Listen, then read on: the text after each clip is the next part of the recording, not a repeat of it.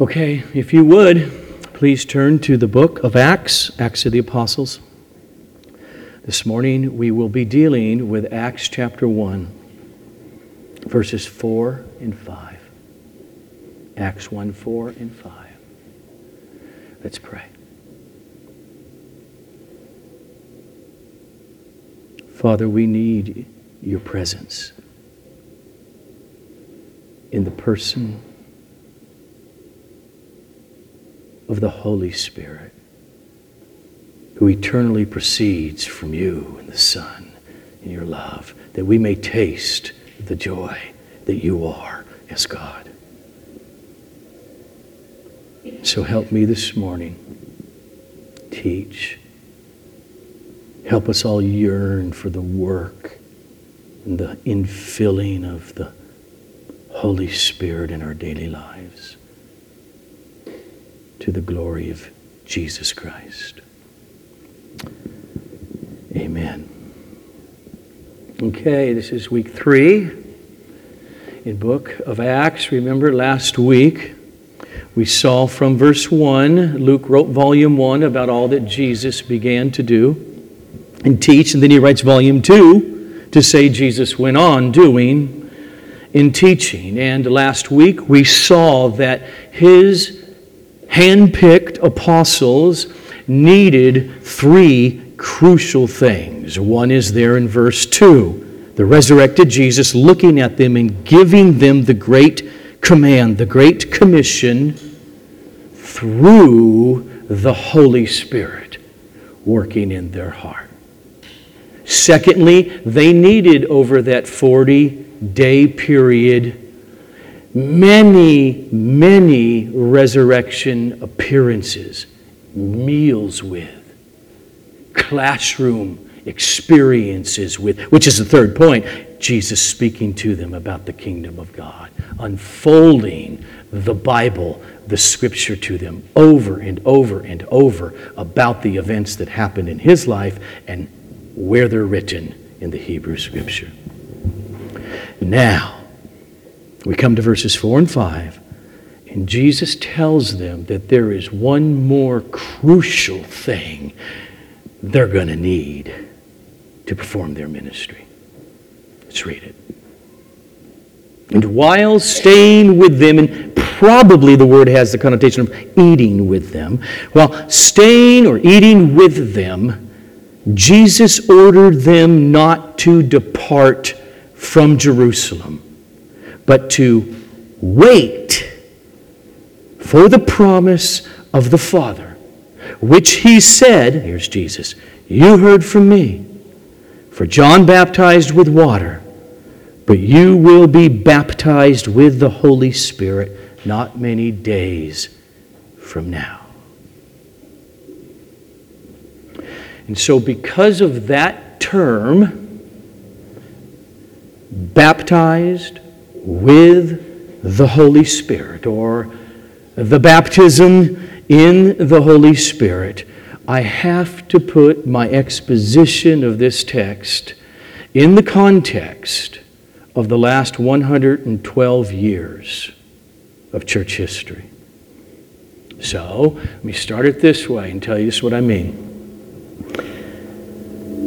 The wind of the Spirit blew sovereignly through my life back in 1981, and I found myself a Christian, a believer in Jesus. I found myself to the local church over on Prairie Boulevard in Torrance, California, that became my church home and family for the first 10 years of my life.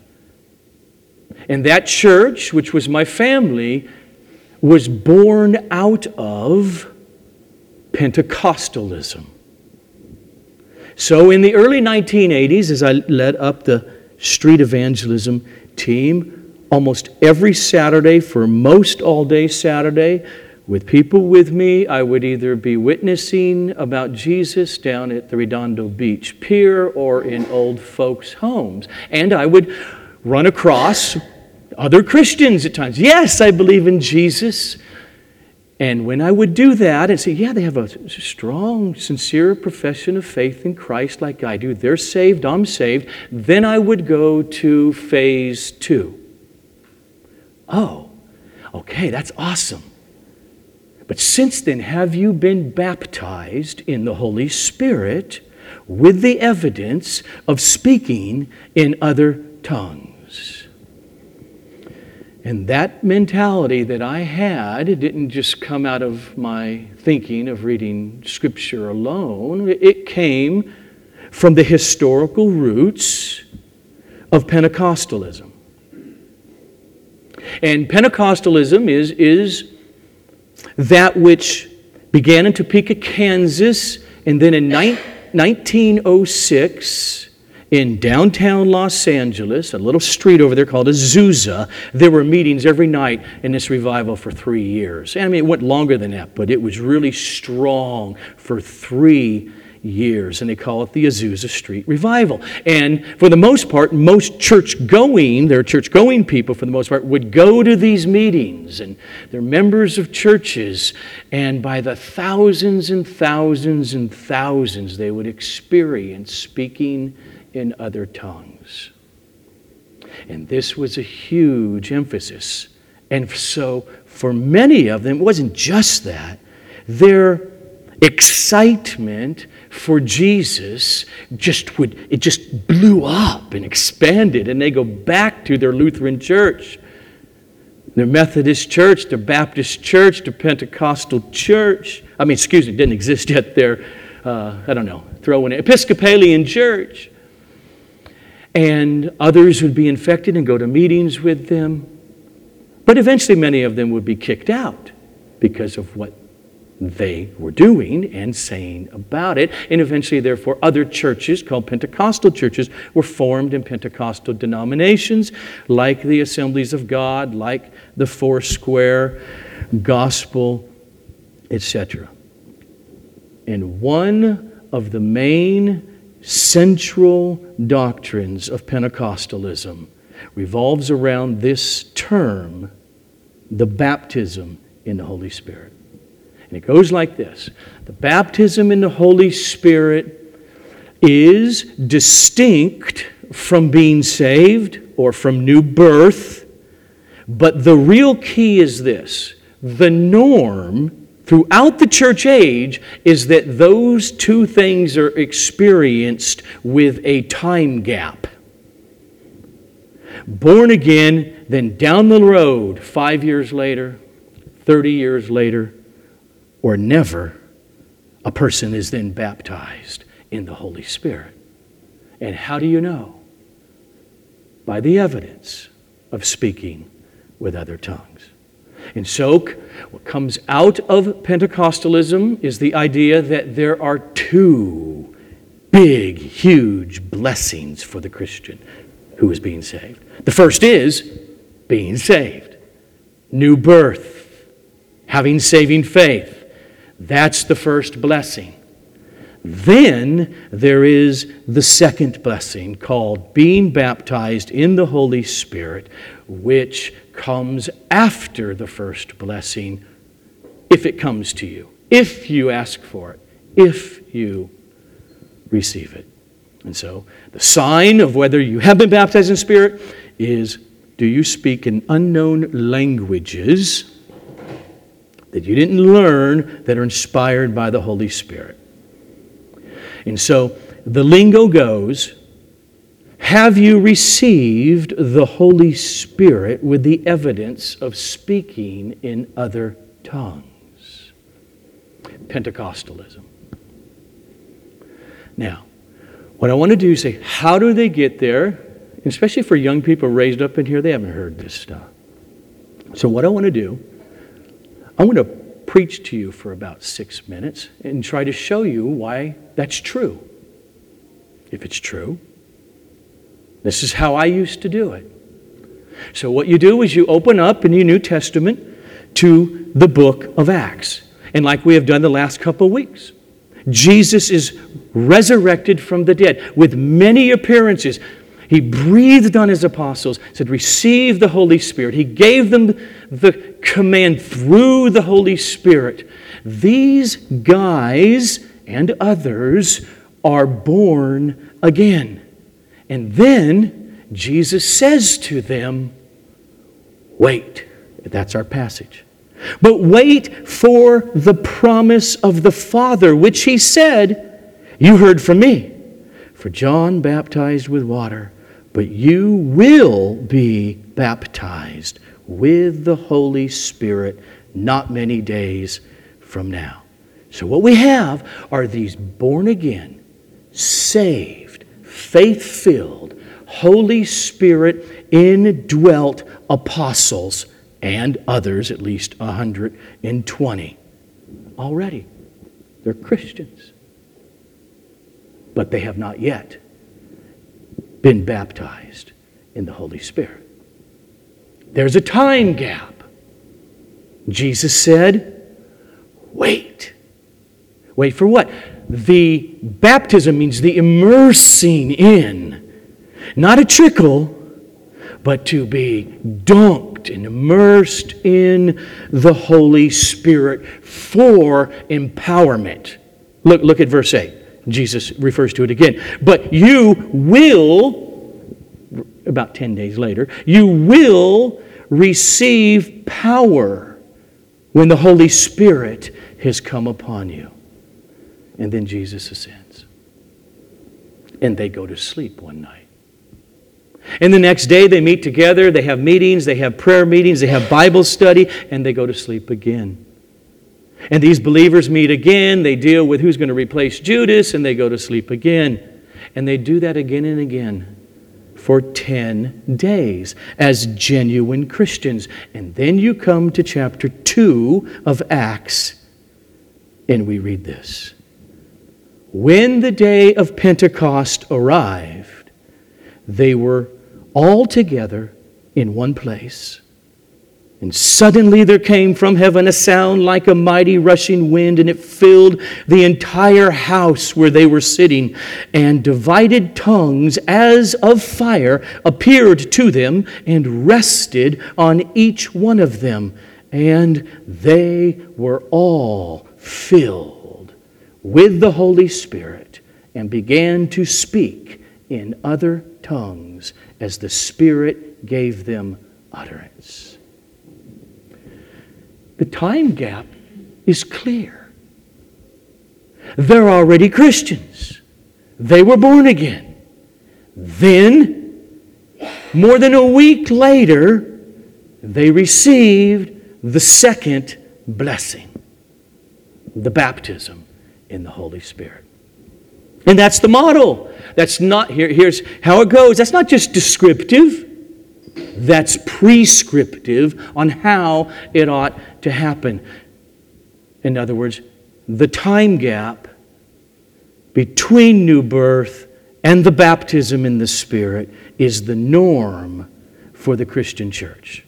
New birth and the baptism in the Holy Spirit are two separate experiences and here's the reality throughout church history many people are born again without having been baptized in the Holy Spirit until their death. So that's why I, in the 1980s, would run across Christians. They'd say, okay, now, have you been baptized in the Holy Spirit with the evidence of speaking in other tongues. It's right there, Acts 2. Then you read on.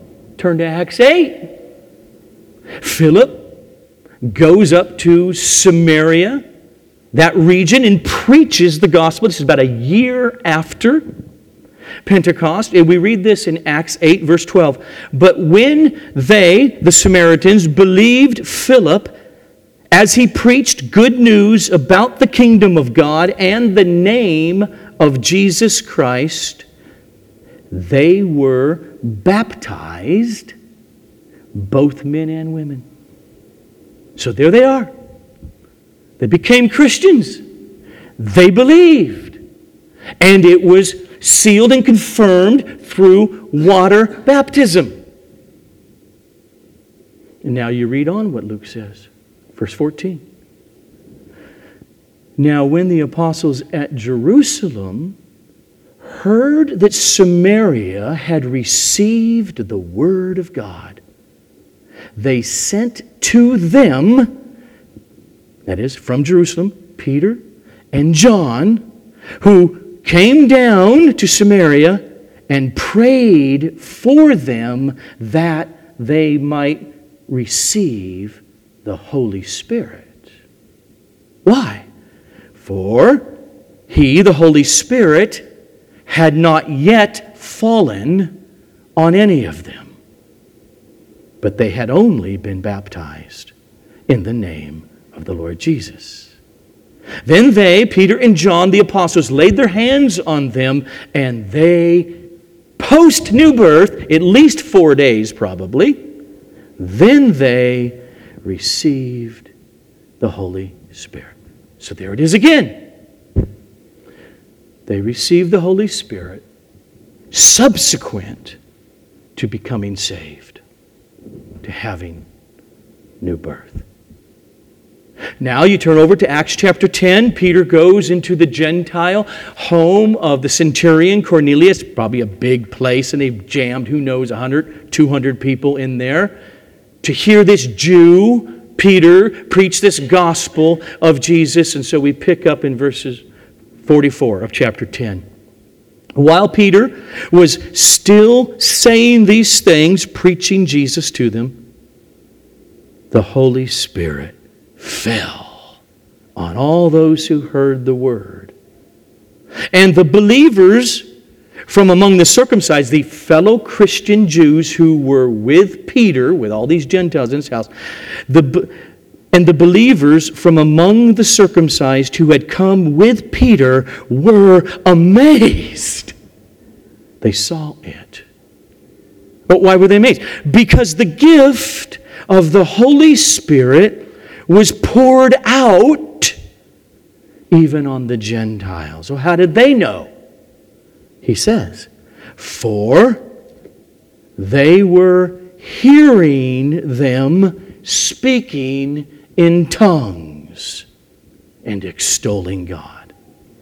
And then Peter declared, Can anyone withhold water for baptizing these people who have received the Holy Spirit just as we did? He's got to be referring to the day of Pentecost. Then you turn 20 years later to Acts chapter 19.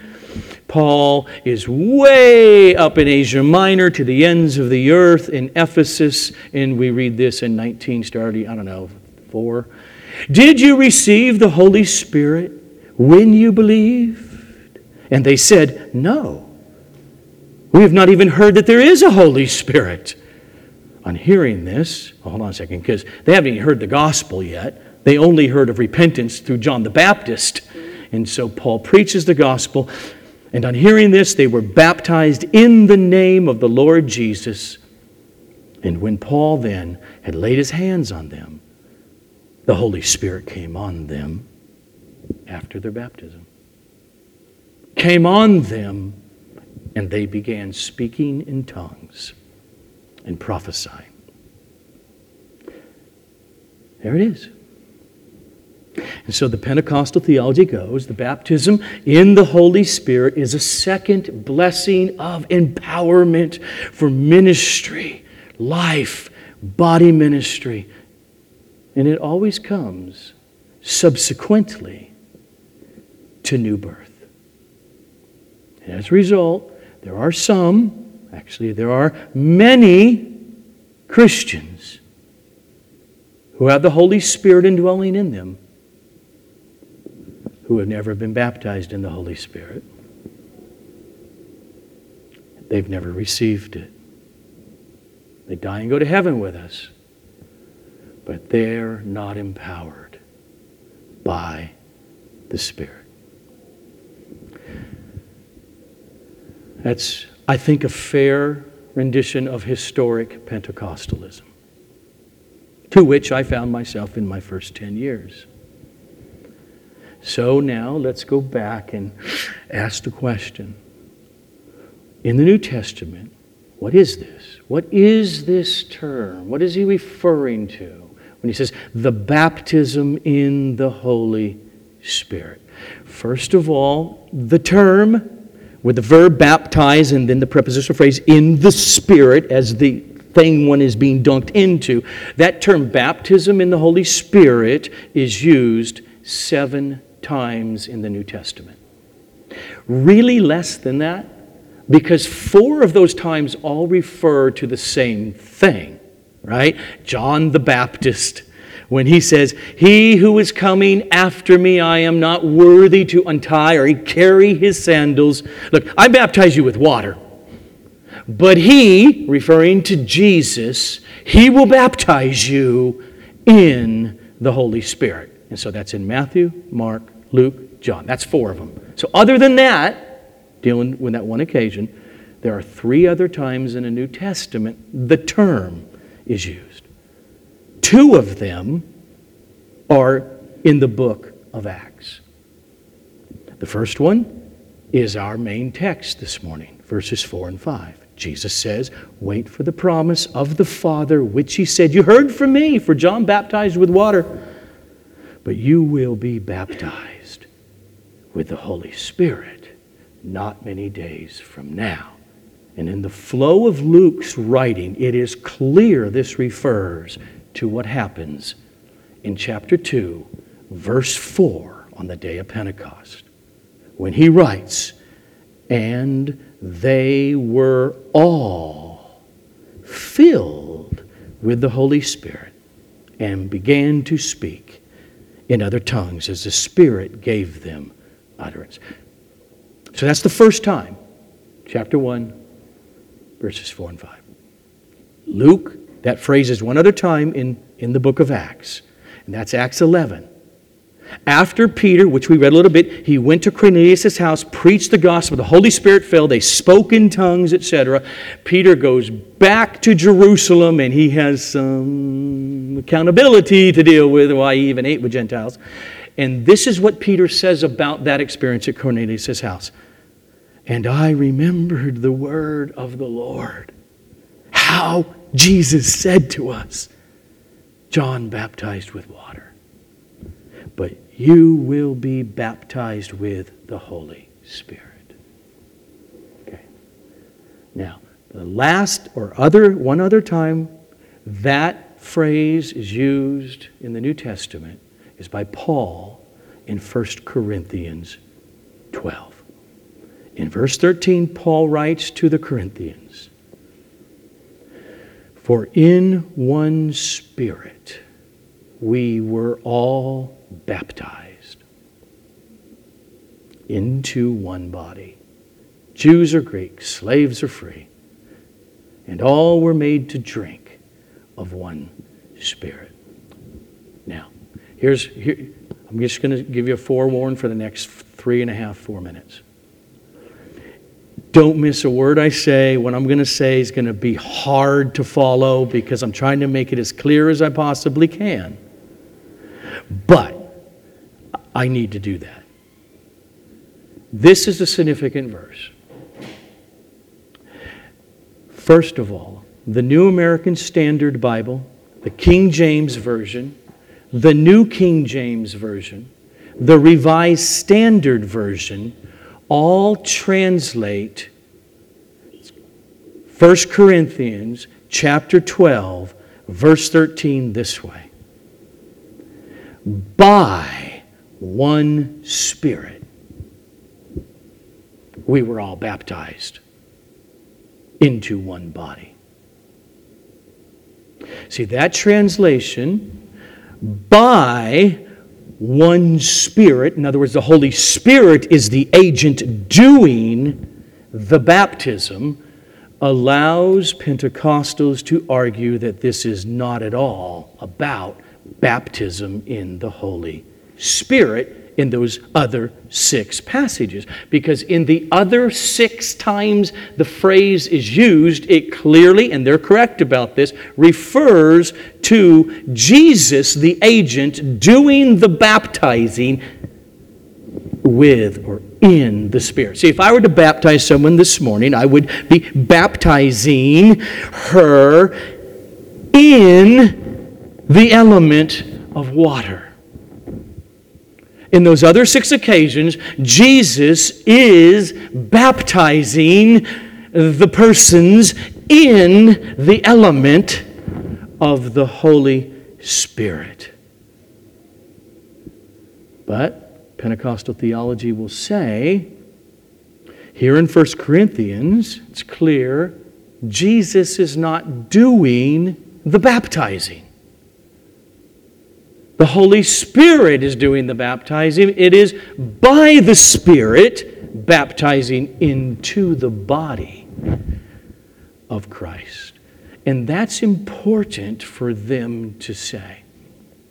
Because if it does refer to the baptism in the Holy Spirit, in the same way the other passages do, it's hard to hold on to the prescription of the normality of subsequence or time gap between new birth and that. Because down the road, as Paul writes to the Corinthians, he just assumes if you're in Christ, you've all been baptized into the Holy Spirit.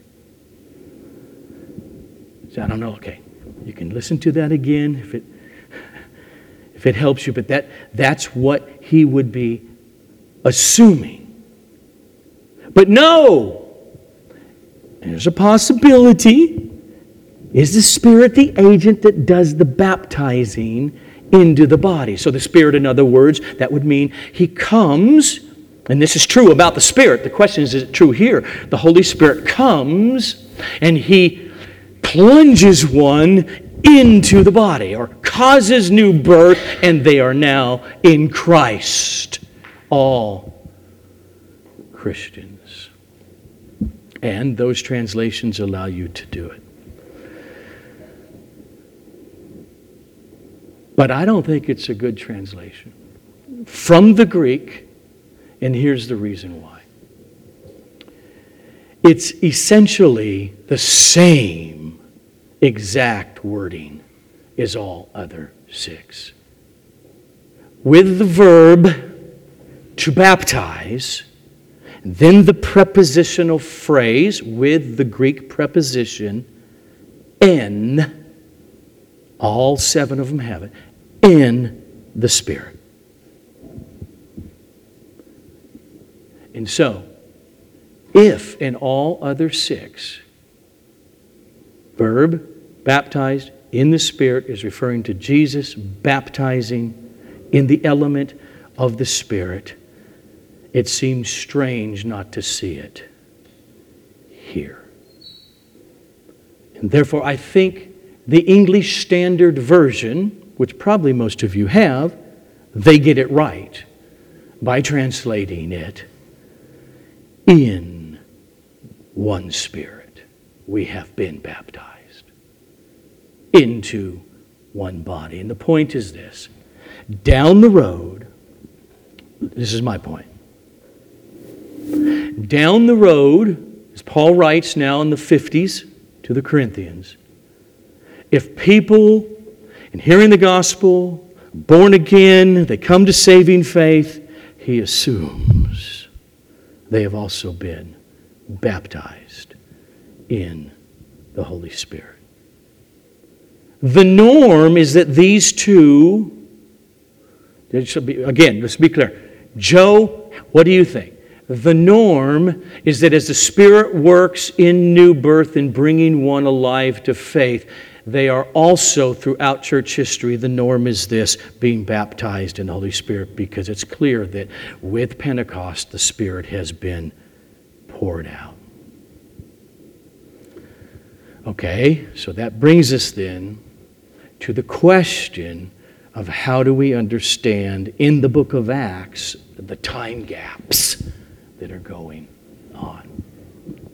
So, here I go. But let, let me make clear that new birth and baptism in the Holy Spirit are not the same. They are distinct. New birth is coming alive. Saving faith is produced in one. And baptism and of the Holy Spirit is the Holy Spirit's empowerment for ministry and for witness, for body life. That's what it is. Jesus says you're going to be filled with power, with enablement. Okay. So then, here's the large picture of how I see it in the book of Acts. On the day of Pentecost, what is happening there is this public transition from the old covenant to the new covenant. Jesus, gather the wait, don't do anything, just wait. And so the day of Pentecost hits. And there's a huge difference between the work of the Holy Spirit in the Old Covenant with the outpouring of the Holy Spirit in the New Covenant.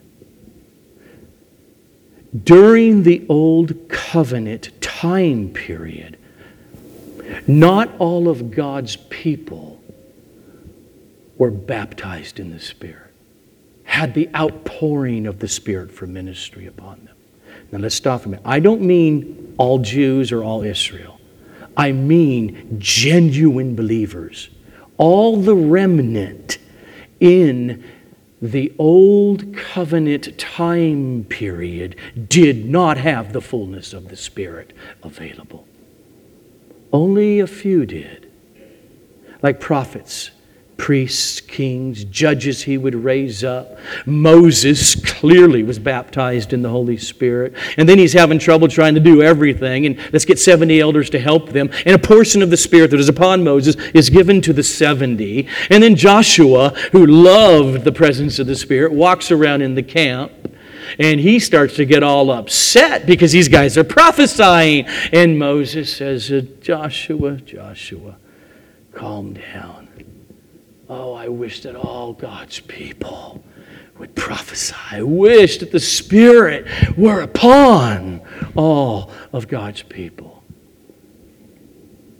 But throughout the Old Covenant period, He's not.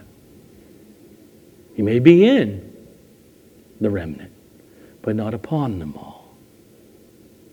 So then, through the prophets, we get these predictions, foretelling what will happen one day. Like Joel, right? Prophesying about God will pour out his Spirit upon all of his people, not just the apostles or priests, kings, or some leaders, but all of them. Every one of them. And the prophecies just said for hundreds of years. And then in the wilderness comes a voice crying. His name is John, preparing the way for Jesus to come. Look, guys, you need to come here. You need to prepare your hearts. You need to repent of your sin. Look, I baptize you with water for repentance, but one's coming. Jesus is coming, and he will bring fulfillment to those prophecies. He will baptize you in the Holy Spirit. Jesus comes and he suffers and he dies and he rises, and for 40 days he does what he needs to do to the apostles and to others. And he says, Now wait. And the day of Pentecost hits. It is the fulfillment of the prophecies of God pouring out in fullness His Holy Spirit precisely because of Jesus Christ's death and resurrection. And so on that day, there's a big ruckus. It pours out into the street. These people are babbling away it's Pentecost. Hundreds of thousands of people have matriculated Jews to Jerusalem for the festival. And they're all speaking in tongues and praising God, and that person's hearing it in their language, that person's hearing it in their home language, that person's hearing it in this. And what has happened is these people don't even know those languages, they're Galileans. And so Peter gets up and he explains, saying, For these people are not drunk as you suppose, since it's only 9 a.m. in the morning, but this is what was uttered through the prophet Joel. Quote, And in the last days it shall be, God declares, I will pour out my spirit on all flesh, and your sons and your daughters shall prophesy, and your young men shall see visions, and your old men shall dream dreams, even on male slaves and female slaves. In those days, I will pour out my spirit, and they shall all prophesy. So, what we see in that upper room of those 120 believers, that they were already previously born again. Then they received what Jesus called the baptism in the Holy Spirit subsequent to their new birth. Why? The answer is because of the time that they lived in the redemptive historical timeline from old covenant to new covenant fulfillment. So Jesus tells them, don't do anything, just wait. Right here in Jerusalem for the clear public sign of the historical transition from the old covenant to the new covenant. And Peter says, This is it. This is what you see. Joel foretold it. God has fulfilled his promise to pour out his Spirit upon all of his people, from the greatest to the least. And since the transition period, then, since that period, we're way beyond it those two distinct works of God the Holy Spirit in new birth and in outpouring by Jesus, being baptized, they happened essentially, that's what I think, at the same time. Pentecost was the anomaly. It was God's purpose to have them wait and to have this public show with thousands of Jews around them, fulfilling the Old Testament prophecies that God would pour out His Holy Spirit like never before. Okay, then, what about the other accounts of the time gap in Acts? So you turn then to Acts chapter 8. These are not Jews. Uh, they're half breed Jews and they're considered heretics. They're Samaritans. And the Jews hated them, and vice versa.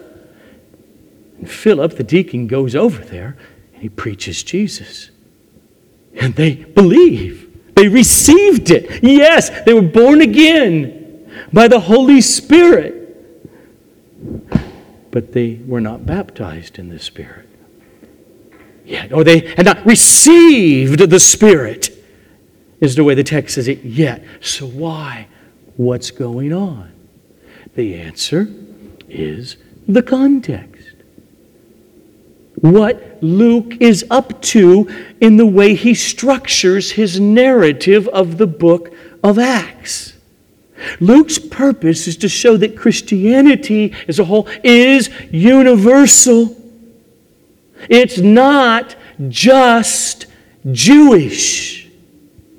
It comes from the Jews, starting with Jerusalem, and then it goes all the peoples and cultures and races of the world. Remember, Luke was a very dear friend and close companion of the Apostle Paul. Luke knew the tension in the early church, in the division between the question of people of what is the place of non Jews in the church. And that's why we see at the very beginning of Luke's narrative of the book of Acts this large structural table of contents of how he outlines it. Chapter 1, verse 8. Jesus says, But you will receive power when the Holy Spirit has come upon you. And you will be my witnesses to the Jews in Jerusalem, in all Judea, and then to the Samaritans, half breed Jews, in Samaria, and then to the end of the earth, Gentile bacon sandwich eating scumbags. And so he shows to the Jews in Jerusalem. And it moves outward into Judea and then to the hated Samaritans. And then finally to the idolatrous pagan Gentiles. So on the day of Pentecost, massive Pentecost feast, the outpouring is public. What is this? And Peter's got an audience And he tells him what it is, and 3,000 are converted that day and baptized in the Spirit. Doesn't say that. I know. Argue against it. Of course they were. Then, in the subsequent outpourings uh, of the book of Acts, where we see the, essentially the same thing happening, believers are baptized in the Holy Spirit. Chapter 8, chapter 10, chapter 19. As an extension of what happened to the Jews in Jerusalem, extended to the other people groups down the road. That's Luke's structure. That's how he structures Acts. So when you come to chapter 8, here's Philip, not the apostle, but Philip the deacon, in Samaria. He preaches, they get born again, they're saved, he baptizes them in water. But there were no apostles there to witness this. And so they sent back to Jerusalem to tell them what happened and send us some apostles, the leaders. And they sent to them Peter and John. It Takes time to get back 30 miles, no trains, no buses, and come all the way to Samaria, another 30 miles. And they get there, and we read, Then they laid their hands on them, and they received the Holy Spirit. What's happening? God, in His sovereignty, because of the time transition from AD 33, AD 50, when all this stuff is happening, he withheld the outpouring of the Holy Spirit until the apostles get there. So they can be right there, witness it, and go back to Jerusalem and say, What are we to do? Whether some of us in our sin even don't want any of them to be saved in Jesus, they are. They received the Holy Spirit just as we did. Who are we to say they're not our equals now in the church or in Christ? Samaritans are being saved. They're not second class citizens in the church. That's why he does it that way. You turn to chapter 10.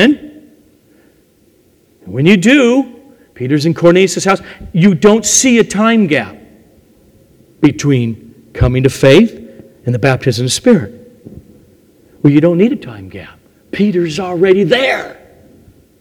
He's the one doing the preaching. Verse 45. And the believers from among the circumcised who had come with Peter were amazed because the gift of the Holy Spirit was poured out even on the Gentiles, for they were hearing them speaking in tongues and extolling God. Stinking, unclean Gentiles. Peter gets back to Jerusalem, and there are a lot of fellow Christian Jews who are angry about it.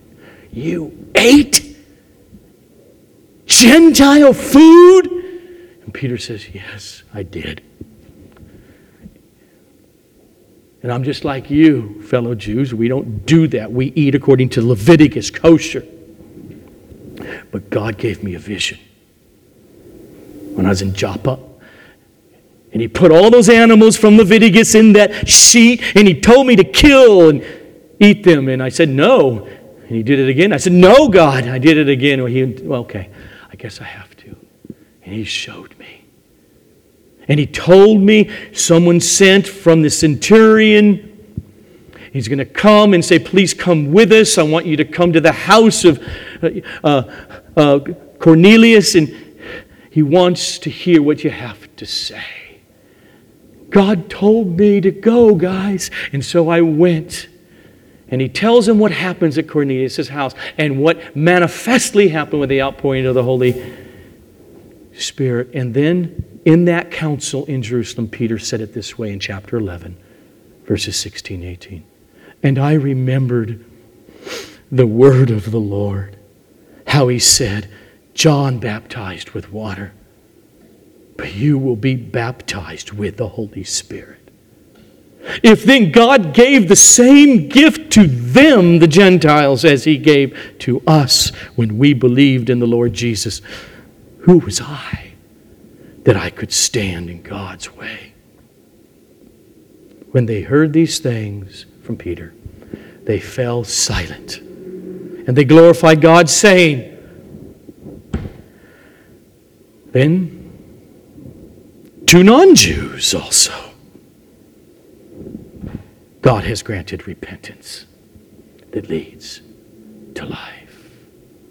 That's why He did it. And years later, to the ends of the earth, in chapter 19, verse 6, we read when Paul had laid his hands on them, the Holy Spirit came on them, and they began speaking in tongues and prophesying. So these other accounts, you got Pentecost and then these other accounts in the book of Acts, they are Pentecost. They are Pentecost extended outward to make clear to the church and to the leadership of the church that yes, Jesus has baptized these other groups also in the Holy Spirit. They are to be included into the one body of Christ. So the Pentecostal idea or theology that you should expect a time gap between new birth and the baptism of the Holy Spirit, I argue, is not the norm. Luke is not prescribing it, he's describing it in what happened in the transition. Pentecost then extended to chapter 8, chapter 10, and chapter 19. Therefore, there is not a two tier Christianity. There are not super spiritual Christians, and then those others, by lack of baptism in the Spirit, also saved and belong to Jesus, but another lower tier of Christian. There are not within the church haves. And then the have not Christians. They just haven't been baptized in the Holy Spirit. But instead, as Paul would later say down the road in writing to the Corinthians, you're all in the body of Christ, and you've all been baptized into the Holy Spirit. All right, so let me, I don't want to be misunderstood. So let me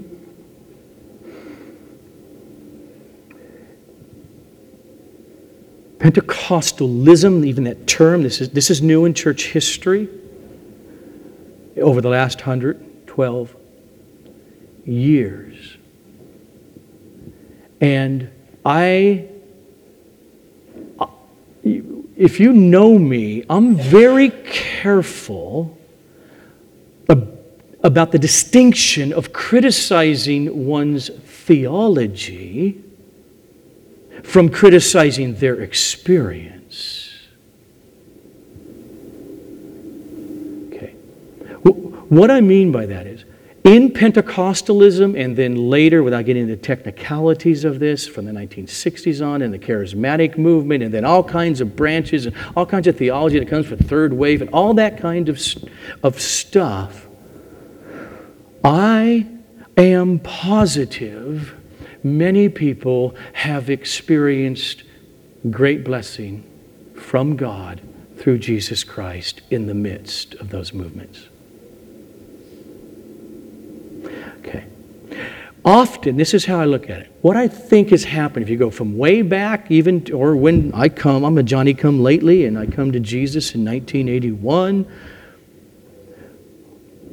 What often happens when you got professing believers that would come and their life changes because they went to a quote unquote charismatic or Pentecostal meeting, there's a couple things that I think can happen. One is this even though they're already members of churches, maybe grew up in Christianity, they do their religious thing, it's traditional, they're really, you know, but they're just kind of like mm, bored. And then they hear something said in a, a different way with a, a different kind of passion, and they're awakened.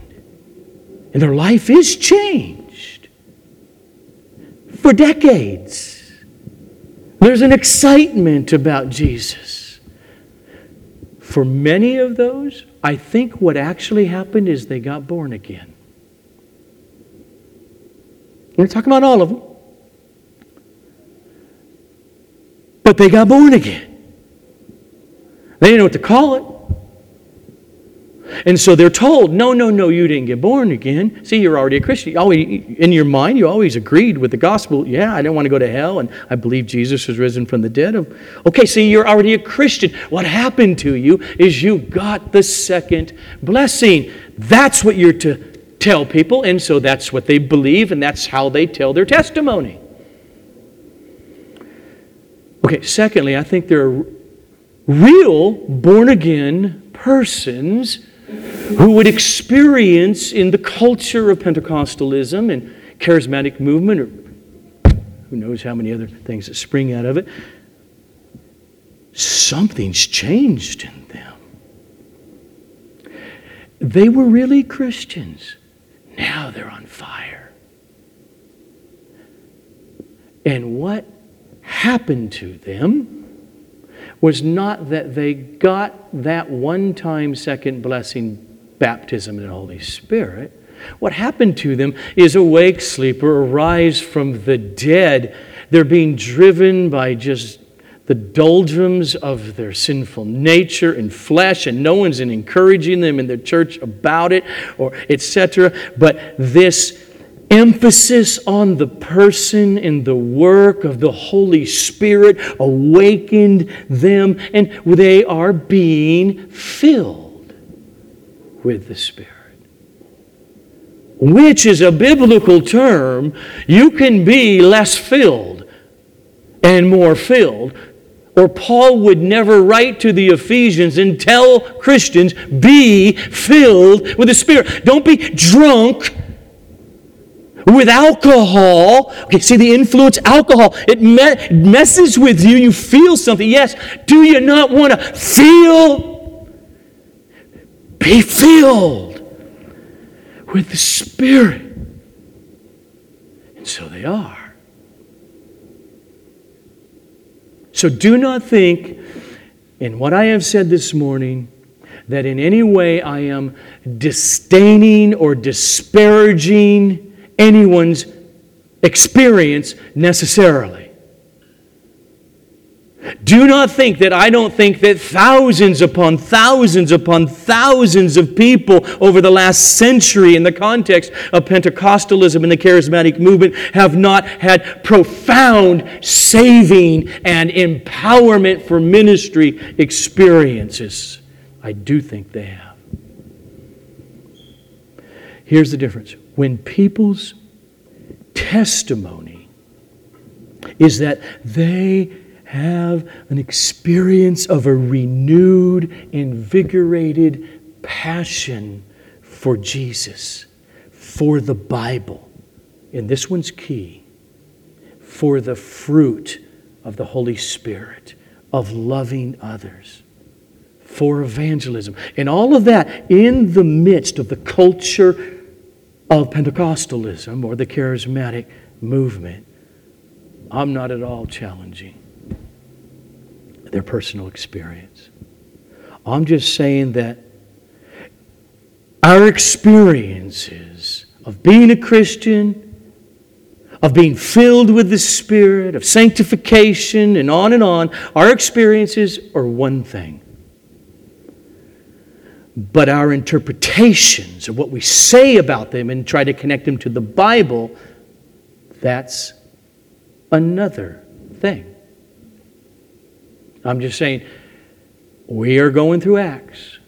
Jesus says, wait, because you're going to be baptized in the Holy Spirit. That's his promise to all who come to him in faith. Do you love him? You have it.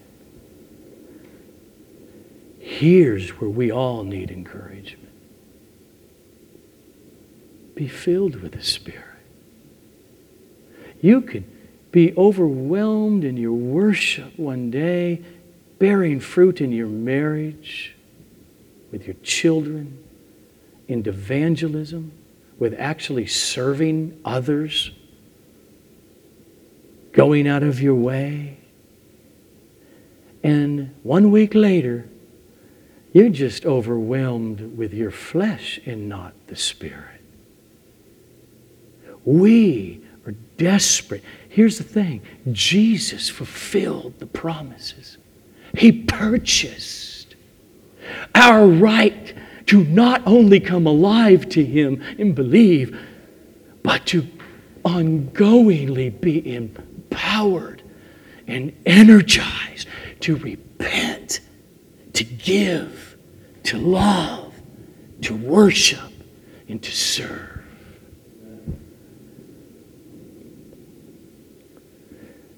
All I'm saying is, I think theology is important.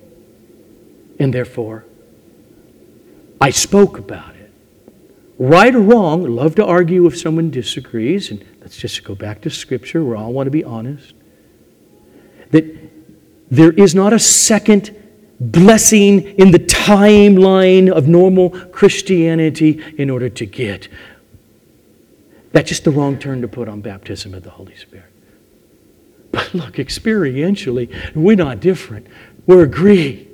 Be filled with the Spirit.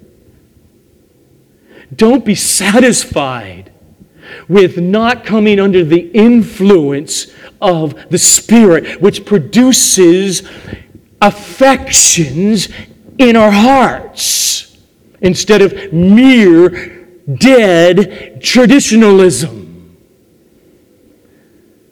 Covet the work of the Spirit. The idea that there are two stages of Christians is not right. Two levels of Christians spiritual and unspiritual. That's what's unbiblical.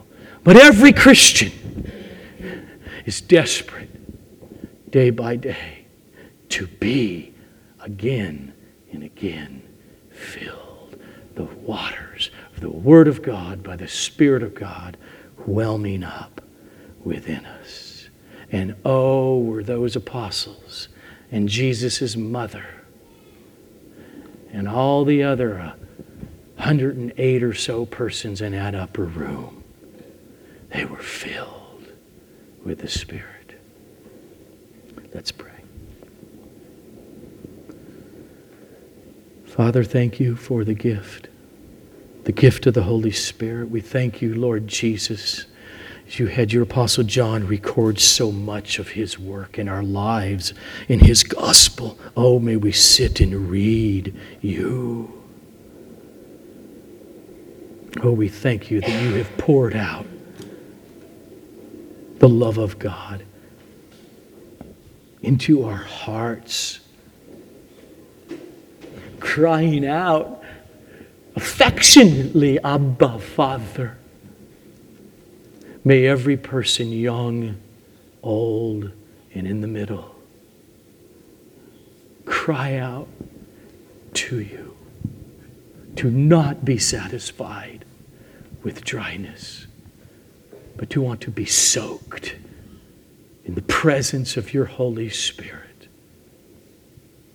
through Jesus Christ.